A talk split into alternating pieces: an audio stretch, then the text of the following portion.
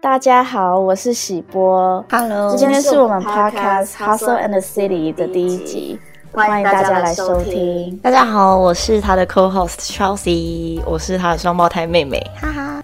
对，那因为是第一集，所以我我想要来做一下简介。那我为什么要来做这个 podcast 呢？主要是想要来抒发我自己的情绪，因为大家也知道，一个人住在国外工作什么的，其实有很多不为人知的一些心酸，因为我觉得大家都好像把好像出国工作就觉得哦好 fancy 好羡慕，嗯嗯，然后可是其实大家都不知道，我觉得应该有很多人有这个共鸣，就是其实一个人在国外，其实很多更多的是心酸的事情，讲到都很想哭。真的，所以我这个名字 Hustle and the City 其实也是想要呃，就像电影 Sex and the City 一样，但是我把 Sex 改成 Hustle，好像很多人觉得在国外工作啊什么的，很像好莱坞电影里面一样。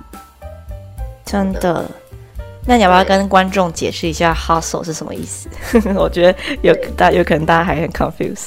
Hustle 就是中文字好像没有特定的词来讲，打拼、在异乡打拼的感觉，努力打拼。在异乡努力打拼的感觉。背后的含义好像是说，就是用各种管道，就是要往上爬的感觉，然后有一种很很忙碌的的含义。好像小蜜蜂很匆忙，然后很对对对，很匆忙，hustle bustle。辛苦，辛苦的打拼自己想要的一切，这样尤其是现在我又在多伦多一个人，好可怜。有时候会觉得很多苦是自己往肚子里吞，因为跟旁边的朋友或家人讲，其实他们最多的也只能给安慰，因为他们也不了解嘛。他们这样也很好，可是有时候就会觉得，呃，好像没有其他人懂我的感觉。对啊，有吗？因为我看你的 IG story，感觉都很开心啊。还是其实就是那只只是一个假象这就是 social media 的假面。，so toxic social media。当然啦，因为我也不能每天都发抱怨文。就从去年二零二零年疫情爆发以后，变成在家工作嘛，我就突然多了很多自己在家的时间，就是很无聊以外，然后也很爱自己在家里胡思乱想。我觉得很多人在国外，因为受这波疫情影响，应该很多留学生都是这个心情，而且非常的纠结，就觉得啊，还是我干脆就放弃回台湾算了，就觉得天哪，已经因为一个人已经很很辛苦，然后现在这个的缘故又雪上加霜的感觉，所以就哦，完全就是因为以前在在办公室工作，或是每天通勤的时候，就感觉还有分心点，因为就会跟看不同的人，然后很多事情要忙，很多事情要看，就不会想那么多。但是常常一个人在家，虽然刚开始隔离的时候觉得还蛮开心他，说哎、在家工作，耶、不用去公司了，对，真的很爽。但是几个月后，突然居然想念在坐公车的那个时间，就是可以看人，然后在人真的会，因为就是你去国外，就是想要跟外国人，然后体验国外的一些文化啊、生活啊。结果可是你去那边就是只能关在家，因为现在大家也不敢出门。当然上班还是跟平常一样的内容什么的，但是就是少了人的接触，然后就会特别孤单。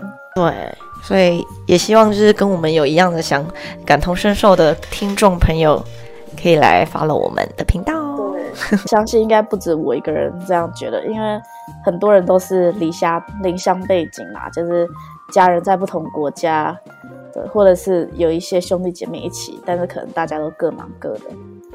像之前跟乔喜，因为乔喜也有来，也住过多伦多，跟我一起。对，我们之前是我们我们家是十八岁就移民过去加拿大，所以那时候我们是全家都过去，就还没有感受到那个一个人的呃孤单，或者说呃一定要训练独立。但是到大学之后，呃后来爸妈就回去了，然后我读完大学我也回台湾了。那其实我我在加拿大的时候还是跟家人住，所以没有特别感受到有什么差别。主要是后来我自己一个人去法国读研究所的时候，才真正就是发现到，啊 我人生第一次一个人去国外耶。然后那个心境是完全不一样，就是跟你有朋友或者有家人陪伴的状况下，那个时候你才会真的开始觉得，啊我要真的完完全全是一个人了。我们那时候来加拿大还蛮幸运，就是全家移民，所以就是那个最尴尬、最难熬那段时间，就是旁边还有家人。对，我相信很多人应该什么还有更多文化冲击啊。但是后来这些都会遇到，就是当我开始工作或者是一个人住的时候，还会就是还是会出现。就像你之前去法国，你那时候是完全一个人去吗？我那时候去法国，对，因为那时候一开始没有想很多，可是我觉得大家就是因为我自己有一点。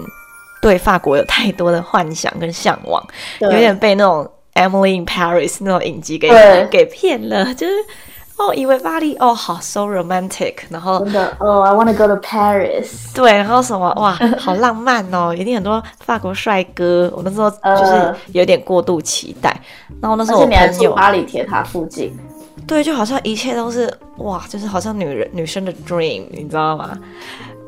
可是听说巴黎好像没有，没有有点 overrated，就是好像没有电影里面想的那么好。哦，我觉得讲到巴黎，我可以就是可以开始大抱怨。反正我觉得我的忠告就是，大家如果要出国，先不要有过多的期待，因为一定你一定会失望。因为就是对，就是就像刚才我们讲的，social media 上都会表现的最好的一面。没错，因为我我们也不想，我们只想报喜不报忧，我们也不想给。带给大家负面能量给大家看，总不能一直 complain 吧？对啊，像连有最近不是发现发生一些事情，就是那个 美国不是有亚洲歧视的案件，你有听说吗？好像有哎，但是我觉得好像才发生，不是一直都在歧视吗？对啊，就昨昨天才发现，发为什么发现？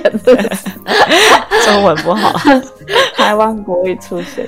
就是昨天才发生一件很重大的事情，就是在呃 Georgia 有一个白人男子，就是他有精神是有点疾病，但他就是枪杀了八位 呃女性，然后有六位是呃美国华裔的女生。What？太变态！对，就是很明显，他就是歧视 target，就是亚洲女生。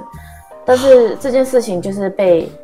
被平化，就是美就美国的媒体跟呃警察就说，哦，这个不是 racial 什么，不是 racism，但是很明显就是啊，然后大家就很生气，然后对啊，然后就造成一股一股声音在 social media 上，社交软体上，大家就会说，呃，stop Asian hate，就是反亚洲的歧视这种事情啊，我有看到很多很多。因为我有看到我 follow 的一个美国 YouTuber Sophia，然后他我就看到他的贴文写 Stop Asian Hate，然后我以为是在讲 Corona 的事情，然后我没有特别去关注，嗯，这么严重，太可怜。了，所以我觉得可以，呃，这可以开另外一集讲，因为其实是一个很大的话题。嗯哼，OK，像这些事情，我们好像就会不想要讲太多，就是不好的事情，真的。不会 PO 在网络上太多，因为会觉得好像太负面了。虽然我看到这个事情的时候很难过，因为其实我自己有遇到歧视，一定会有的嘛。但是我都不想要让大家知道，因为因为我们心里就会有一股觉得好像就是报喜不报忧，不想要让大家担心我们的感觉。真的，而且因为有些比较不，也不也不是说台湾人不懂，但是就是因为大家没出过国的人，他们会觉得。哎，是不是就像我，就像我一开始一样，都会有一些 fantasy，一些幻想，会觉得啊，你在国外就很好啊，有什么抱怨的？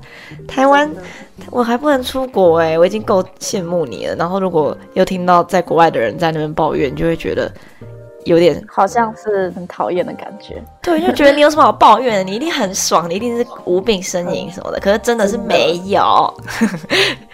对啊，当然我们也是觉得自己很幸运，就是我们。我们也是为了自己想要的生活理想在在努力，然后也有自己满意的地方，只是呃，也是有一些别人没办法想象的一些一些 问题，对啊，像比如常常会觉得自己格格不入，因为毕竟是移民嘛，所以我的这个身份也是很明显，就比如说我讲话有口音啊，然后在跟。呃 day to day 在跟别人相处在上班或者在路上有人跟我讲话的时候就会很明显感觉到跟别人的不同。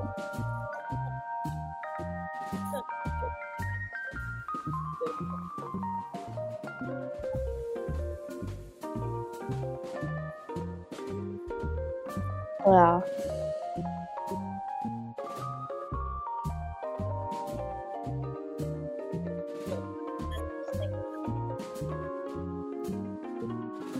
真的就是觉得自己卡在卡在一边。就比如说我在加拿大，就觉得自己很亚洲人，但是回台湾又觉得自己很很欧美。对，就是，但是也不是。你说什么？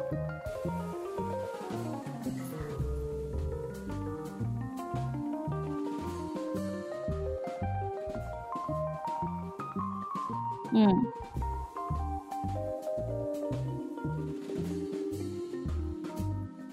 对，真的。然后我觉得，因为现在疫情隔离下，就会觉得这个感觉更明显，因为都是一个人。然后，像我每天的生活就是早上起床，然后在电脑面前工作，然后就遛狗。我还有一只狗叫做纳吉。那个还好有狗陪你耶，对，真的有宠物很重要。所以你一整天的，就是你现在在国外的生活，就是基本上都在家里二十四小时吗？对，而且对啊，然后我觉得在国外其实大家都很独立，就是就是就算是加拿大人或是其他的移民什么的，至少我身边的人就是大家都过自己的生活，然后可能一个礼拜。跟朋友出去一两次，或是有男朋友、女朋友、伴侣，就会同居，或是比较常出去这样。然后不比较不会像台湾人的文化，就是好像每天都可以揪，就是可以很多人一直出去。我觉得这点还蛮特别的，好像是真的。就是文化又不太一样，台湾人就是可能是岛国吧，大家住在小岛上，就是哦距离都很近，然后也习习习惯就是呼朋引伴。在国外，他们是因为可能可能加拿大又更地广人稀一点，大家很习惯自己过自己的生活，或者就是跟自己的家人这样。对，也不知道哎，有可能有很多因素，可是就会就会觉得文化上呃文化上差异蛮多的。像你之前在加拿大生活的时候，你不是就觉得蛮无聊的？对啊，我觉得超无聊的，因为但是我就是会觉得 OK，那我就是去那边读书，专心读书。然后其实我平常。生活都是跟亚洲人混，然后我还交韩国男友，然后其实我 因为多伦多算是一个移民国家嘛，移民城市嘛，所以各个种族的人都有，相对你也会遇到很多亚洲人，但其实我觉得没有不好，因为我还是跟不同国家的人在交流，就是像韩国啊、香港啊、日本什么的，对，就是还是可以从不同人身上学习到很多，然后也蛮好玩的，没错，因为。我还是得跟他们讲英文，所以还是有练到英文。然后这个过程也算是学习独立吧，对啊。然后学习就是怎么样更更更 open mind 面对这种多种文化。呃，我跟乔乔喜第一年在加拿大的时候，是我们高二还高三去的。然后我们读了一个国际学校，然后那个学校就是声称让国际学生比较好融入加拿大文化，但其实就是他收你的钱，让你第 Grade Twelve 第十二就是你的高三比较好过，比较好上大学。呃，但是蛮好玩的。我那我们那时候有很多各个不同国家来的人，就就是觉得还蛮蛮有趣的。对，很多哈萨克，然后很多什么对墨西哥，对墨西哥。对，那想的蛮好玩的。就我记得那个墨西哥女生十七岁，然后就超开放，一直跟我讲她跟她男友的床上故事。然后，但是我那时候都还很单纯，我就以为 你那时候也很单纯吧？有，跟他们比，他们超夸张，他们就是可以直接大讲一些色情的一些裸露字句，但是听起来听就觉得很嗨这样。我那时候更单纯。然后我交了第一任男友，还在那边是一个大陆人，你记得吗？我记得啊，张先生，张先生，张 叉叉。我们前几年还在 LinkedIn 上互通，我忘记我忘记是他找到我还是我找到他，因为可能是手机的那个通讯簿上有。然后他现在在一个什么药药局公司工作，就是卖药的，应该还不错。真的哦，他还在多伦多吗？对啊，他还在多伦多。哇哦，很好笑。我们 我们我们可以分享的故事，然后还有认识交不同国籍的男友。真的，我们有很多故事可以就是 detail 的分享哎，所以就是大家要记得收听，哈 哈哈哈！一直强迫大家。对，甚至甚至觉得 Hustle in the City 这个名字也是，也包括了我们 podcast 想要讲的题目，就是工作啊、朋友啊、约会呀，还有生活上的一些事情。就跟电影里面一样，那其实其实真的只现在过了，我已经在多伦多十一年了。现在回头看，其实真的发生很多事情，但是也都是各个经验啦。对，十一年好玩，十一年超厉害的，好久，超久的。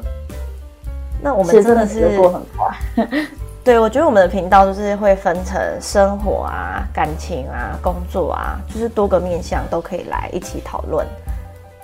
对，就是主要是，嗯，就像这样闲聊的方式，然后我们想要讲什么就讲什么，就是让我们很口水的一个平台。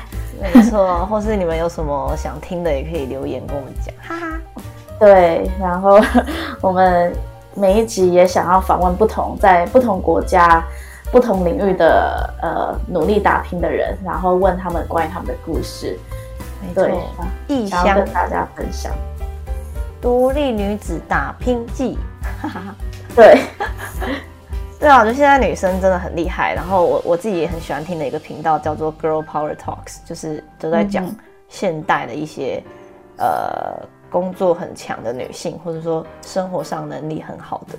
其实女生真的不简单，因为我们真的是很复杂的人类，就是又又聪明 又敏感，所以我觉得我们。对生活的要求很高，所以，对，就是不只是工作上想要得到一些成就之外，我们对于身心跟心灵层面，我们也很注重。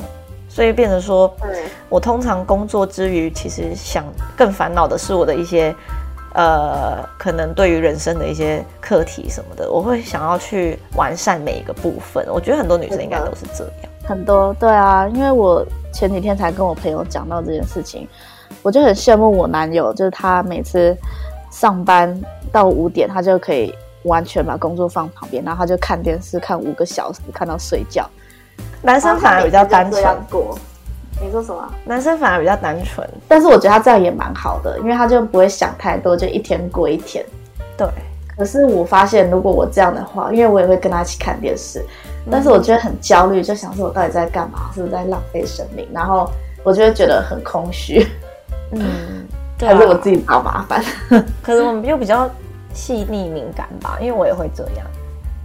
还是是因为我们是双鱼座的关系？也 有可能。对，我们都是双鱼座，而且我们的上升月亮都一样，因为是我们只差两分钟。对啊，好无聊哦。因为最近台湾很红，就是在在看大家的星座比例、星盘。其实我们。我们根本多年前就已经研究过了，对不对？对，你说星座比例，对啊，就是那个星盘，然后不是都会算说你三十趴是水象，三十趴是火象，哦，然后哦，然后三十趴是什么？就是会 detail 什么巨蟹、射手这种。哦，就是看星盘啦，就是看你的你的时辰，然后在哪个地点出生。我就发觉，哎，这个不是我们多年前就已经讨论过的话题了。对，但是我。超前在大家面前面，但是我发现我跟你虽然是双呃双鱼座，但是我们土象星座比较多哎，土象也有，然后好像还有火还是风我忘了，对，记忆超差，对啊，但是很奇怪，我们的个性还是差蛮多的。对，我觉得这也很妙，也可以分享，因为我们就是双胞胎嘛，然后对我们星盘一模一一模一样，真的很恐怖，我们星盘一模一样。但是我的命运命运也是蛮不一样的，而且我们个性就差很多。因为像你看，我现在一个一个我们在台湾，然后你在多伦多，对，就是我我是比较喜欢亚洲文化，然后喜波喜波喜差点要冒出本名，喜波就喜欢待在加拿大那么冷的地方。啊，其实我超讨厌多伦多的天气，我们就只有两个月的夏天。天哪，就整个是过一个北极的生活哎。但是其实两，其实其实那夏天是非常好玩，就是多伦多天气好的时候比台湾天气好，因为是大太阳，然后不闷热，就是很凉爽、凉快。哦然后又可以晒太阳，也没有什么云，可是就只有两个月精华时间，然 后然后就没有了。我想到我之前跟一个北欧 北欧留学的一个男生聊，他还是说他北欧也是只有那两个月是夏天，可是他超喜欢那两个月，然后他其他都很恐怖。真的，像加拿大也是，现在现在三月底天气开始有稍微凉一点，就是变成零度以上，对，终于然后多伦多的人就超兴奋，就开始有人穿短袖啊，很夸张，就很夸冷，张，然后就在外面跑步，就大家开始要准备那个 beach body，哇哦，就是准备要去海边的身材。也是一个娱乐啦，因为有个期待这样。对啊，但是这真的是要看人的个性，因为其实我也蛮喜欢亚洲的生活，就是嗯很好玩，然后真的超好玩的。对尤，其是现在疫情，因为多伦多整个封城，已经封城一年嗯，以上。真的刚好满一年超可怕的。对啊，然后商店什么都没开，真的是无聊到爆。对，因为其实很多女生，不止女生啦，就是在国外工作，其实大家还是很想念台湾的生活，只是单纯是喜欢那边的工作环境，对，对啊，多伦多真的是比较工作，就说是呃 work life balance，就是可以比较好早下班，就是相对台湾整体的状况来讲，就是当然、当然我是广告业，所以还是很多公司是很可怕的，但是好像比台湾的广告广告业好。当然好太多了。台湾广告业就是加班加到死，加到半夜的那一种，对啊，然后钱还很少，趁机真抱怨。的，现在因为那个疫情，所以很多人都在考虑要不要回台湾。就是身边有些朋友，每个人都都在讨论说什么，干脆我就回台湾了啊、真的会想放弃啊，因为现在又这么难熬。希望疫情赶快结束。现在这边很晚，很想睡觉。清嗓。我跟乔喜当初就是全家一起移民到加拿大多伦多。其实你还记得我们移民的故事吗？超好笑的，因为本来小时候我们爸妈就问说：“哎，温哥华跟多伦多这两个城市我们要选哪里？”我选多伦多，你选温哥华，你记得吗？啊，我选温哥华，我完全你不记得是不是有那时候暗恋的男子住温哥华？对，这这件事情是好几年以后我们才知道，原来是这样，哦，好丢脸，笑死！差点就差点就被你误了大事，跑到温哥华这么无聊。没有啦，温哥华没有很无聊。赶快赶快纠正一下。对，没有，啊，就是它不同生活的步调，那那边就很亲近，然后很漂亮，OK，对，超好笑的，对吧？可是后来后来我忘了为什么决定来多伦多，啊，我知道了，因为我们爸爸觉得好像多伦多的就是竞争力跟那个学校选择比较多，对学校多很多，因为我我那时候很明显就知道我要读画画嘛，我从小就知道我要画画，然后多温哥华好像就只有一个 Fine Art，就是纯艺术的学校，然后多伦多就有很多设计学校，什么都有，就觉得比较好选择。然后我我爸妈就是他们决定选到一个多伦多郊区，开车二十分钟的一个小镇，理由是因为那边的白人比较多。对，就是他们希望我们融入那边。那时候有爸妈、我、乔喜，还有我们另外一个小妹妹，她小我们七岁，我们全家就搬到这一个小镇叫 Oakville。在加在多伦多的人应该知道，对。但是那时候我们去的时候，我们是整个镇里面唯一的亚洲家庭。然后记得很可爱，你还记得爸那时候还去敲邻居的门，就说找他们吃饭啊，就是跟他们讨好交情。超尴尬，因为那时候我们其实很避暑，然后我们还去隔壁邻居家，就是他们就是白人很做的礼仪啊什么，就是很正式。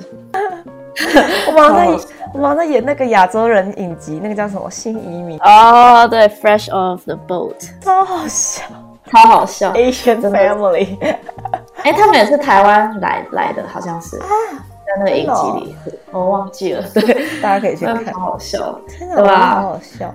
然后呢，后来在那时候我们就只住了一阵子，因为我们我跟乔喜就马上到一个国际学校读 Grade Twelve，然后那是要住宿的学校，对，对。然后，所以我们就跟爸妈分开，还有我们的小妹。然后小妹就跟爸妈住在那边，然后我们才读了一年就上大学了。那个国际学校真的还蛮妙的，因为其实百分之八十的人都是中国人，对我觉得很 很很很不像当当地加拿大人的一些，完全完全不像，完全隔离。而且我们去的那个镇叫 Hamilton，就是它是比 Oakville 更偏远，然后然后嗯，我们好像一群外校人被关在一群外，对，而且在深山里，我们就是与世隔绝在山里，然后就是我们完全没有见到真正的加拿大人，然后我们就跟自己对方混，然对啊。后自成一国，好怪哦。其实有些加拿大的本地人知道这个学校，他们就觉得很奇怪，为什么在 Hamilton 有一群穿着私校制服的中国人在那边，真的、哦，他们应该觉得很好 creepy，他们觉得很奇怪，对啊。最好我记得那时候全校好像只有一个唯一的加加拿大人，然后他就很拽的样子，就跟非那些非洲小孩一起混，天哪，我们被当异类耶！我要笑死，完全没有学到什么东西，就只是想要啊，赚学分，然后赶快毕业这样真。的赶快离开。那时候跟一些台湾人一起混呐、还有一些大陆人，然后台湾人就学了一口广东话，对，而且那时候，呃，其实很多学生都是超级 spoil、超级被宠坏的那种富二代，没错，因为那个就是一个私立的，超可怕。而且那些人都是很很势利，就是每天都在逛街，然后大家的品性其实都很差。真的个性都很差。我记得有一个男的，他还就从宿舍到学校这么短的开车十分钟距离，他还买一台保时捷还是什么的。啊，好像有，超对啊，然后就大家觉得很扯。想花钱，然后停在校门口正中间，好可怕啊！那就是像一个小型社会，然后就是跟加拿大没有关系。弱肉强食，就是有钱人就是变得很呃 popular kids 这样。另外一个社交文化在加拿大，虽然跟加拿大没关系，但也蛮酷的。对，后来上了大学以后，那时候就我最想要的学校就是 OCAD University，它是安大略省的设计跟画画的学校。嗯，上了大学就完全不一样，就是真的同学可能百分之八十都是加拿大人，会有不同阶层，这时候才真的接触到一些加拿大的。上课就要用英文。那时候我才觉得我好像英文有进步很多，但是我那时候还是很害怕，因为就真的这跟台湾的教育也有很大的关系。因为以前在台湾没有什么社交能力，因为都是从小被保护到大嘛，K 书 每天都在补习班，所以社交能力超差，也是就很害怕，然后很害羞，都不敢讲什么话。然后就有交到一些呃，也是讲中文的朋友。加拿大朋友其实很少，但是那时候就让我见识到呃加拿大的文化，就是大家都很友善。其实就算我们不是朋友，也会关心我说：“哎呀，How was your weekend？” 然后呃，就是不会有那种感觉被歧视、被仇视。可能也是以大家都是艺术家，就大家都是很蛮好的人。对啊，因为加拿大人普遍还是算友善啊。嗯，但是那时候我英文还是没有很好，我就记得有一次我在讲我的作品的时候，我就不知道讲什么，我就超紧张。你知道有时候紧张的时候，你就会更不知道讲什么，就会乱讲，就口急。我也没有什么准备，想说即兴会比较好，结果反而更糟糕。结果讲完的时候，没有班上没有一个人听得懂我在讲什么。好糗。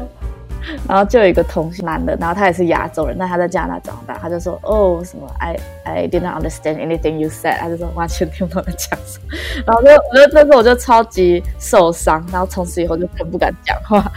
因为我那时候很玻璃心的小孩，那时候我好像比较在意交朋友、融入大家、打扮啊、去 party 什么的。因为以前在台湾好像大家都是一直读书读书，然后就想说，哎，上大学，考到大学以后就可以开始放纵的玩。那时候我好像也是这样的心态，所以大学就很混。这点跟台湾不一样的是，加拿大大学是相反，因为加拿大是他们国高中就很比较轻松，就是让你找到自己的兴趣啊，然后让小孩开心。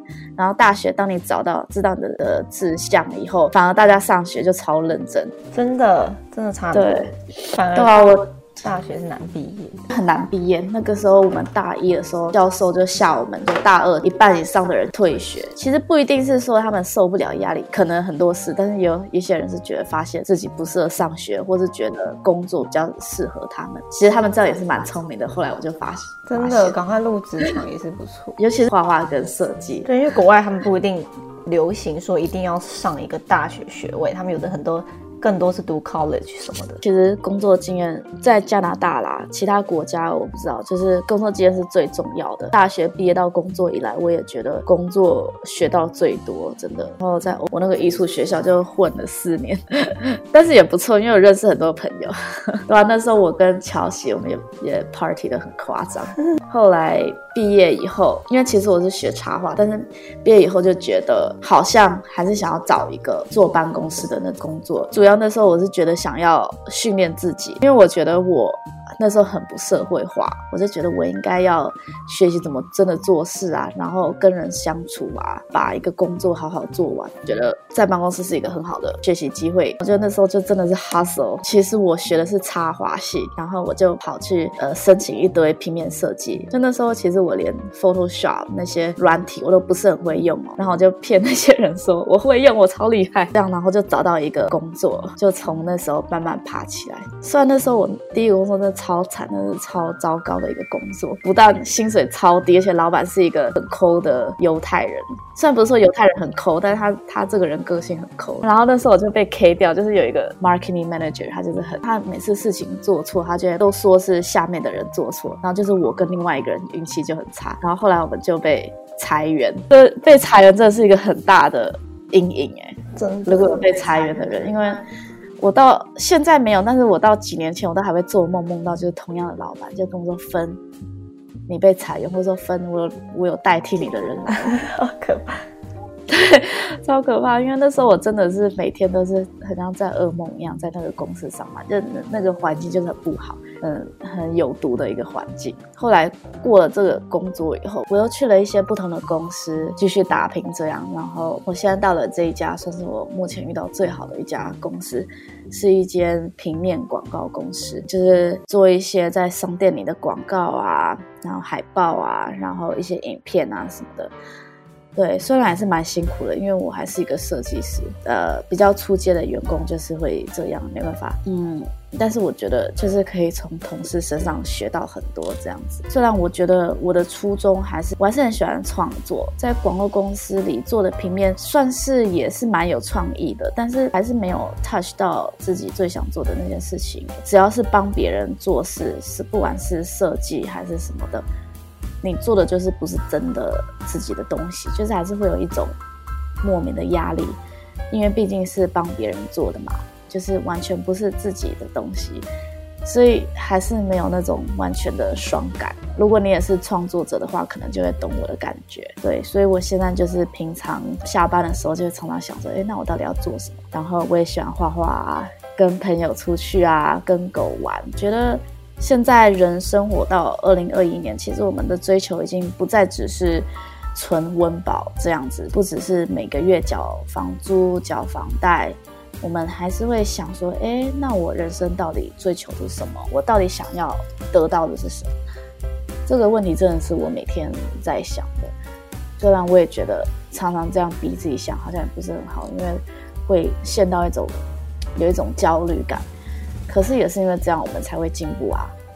对，然后所以我想要用这个 podcast 访问各种不同人，然后听他们的故事，因为我觉得每个人故事都很有意思。